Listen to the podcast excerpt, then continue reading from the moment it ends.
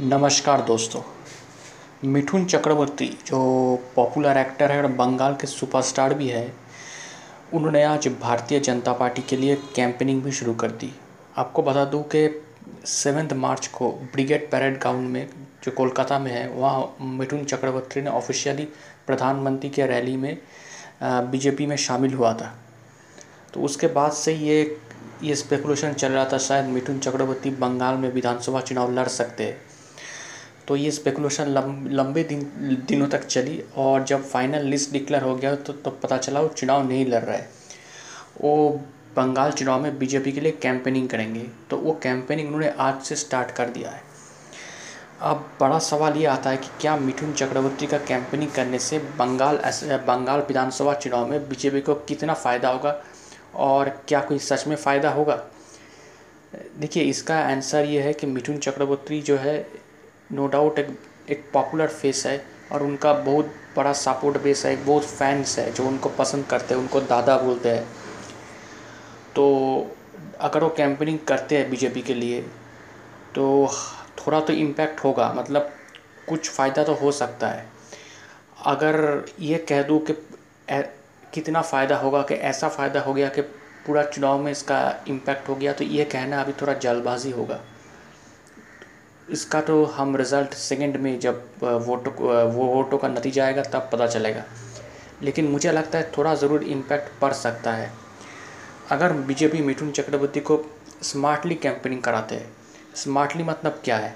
Smartly मतलब यह है कि मिथुन चक्रवर्ती को उन जगह कैंपेनिंग कराए जहाँ बीजेपी का बेस थोड़ा वीक है, जहाँ उनका ऑर्गेनाइजेशन थोड़ा कमज़ोर है। अगर उन जगह उनको कैंपेनिंग के लिए भेजता है तो मुझे लगता है कि बीजेपी के लिए थोड़ा फ़ायदेमंद भी हो सकता है, थोड़ा प्रॉफिटेबल भी हो सकता है। क्योंकि कभी कभी क्या होता है कि जहाँ ऑर्गेनाइजेशन वीक होता है, अगर वहाँ कोई पॉपुलर फेस कोई भी हो सेलिब्रिटी हो एक्टर हो कोई भी हो, अगर वो कैंपेनिंग करते हैं, वहाँ उस सीट से चुनाव लड़ता है तो कभी कभी पब्लिक मूड जो है, उस एक्टर के साथ भी चला आता है। ऐसा बहुत बार हुआ है। तो बीजेपी अगर इस तरह से मिठुन चक्रवर्ती को कैंपेनिंग कराते हैं तो मुझे लगता है इसको अच्छा फ़ायदा मिल सकता है। अब बीजेपी के ऊपर है, किस तरह से वो मिठुन चक्रवर्ती को बंगाल चुनाव में इस्तेमाल करेगी? उस पर ही डिपेंड करेगा कि बंगाल चुनाव में मिठुन चक्रवर्ती का इम्पैक्ट कितना होने वाला है और कितना बीजेपी को ये हेल्प करता है। आपको पता है कि ऑर्गेनाइजेशनली बीजेपी जो है, पूरा बंगाल में उतना भी स्ट्रांग नहीं है। इसलिए तृणमूल कांग्रेस से जो जो लीडर आए, उन सबको मेजोरिटी लोगों को टिकट दे दिया है। इससे पार्टी के अंदर भी असंतोष हुआ है। बहुत से कार्यकर्ता नाराज़ है। कोई इंडिपेंडेंट चुनाव लड़ रहा है, कोई पार्टी छोड़ रहा है। तो इस मौके पर अगर मिथुन चक्रवर्ती बीजेपी के लिए कैंपेन करते हैं तो मुझे लगता है डेफिनेटली बीजेपी के लिए फ़ायदेमंद भी हो सकता है। तो अब देखना पड़ेगा कि मिथुन चक्रवर्ती का इम्पैक्ट किस तरह से बीजेपी बीजेपी को पड़ता है। आठ फेजेस में चुनाव होना है तो हर फ़ेज़ बाई फ़ेज़ हम इस पर नज़र रहेंगे और टोटल और फाइनल रिज़ल्ट तो सेकेंड में को ही आएगा। तो डेफिनेटली मिथुन चक्रवर्ती बीजेपी के लिए बंगाल में एक मास्टर स्ट्रोक साबित होता है या नहीं, ये तो हमें देखना पड़ेगा। दोस्तों, आपको मेरा ये एनालिसिस कैसा लगा?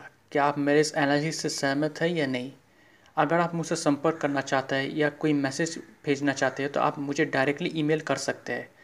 मेरा ईमेल आईडी है Mishti man nine at the rate of Gmail dot com Mishti man nine M I S T I M double A N Mishti man nine at the rate of Gmail dot com और मेरा नाम है प्रियोव्रत गांगुली। शुक्रिया।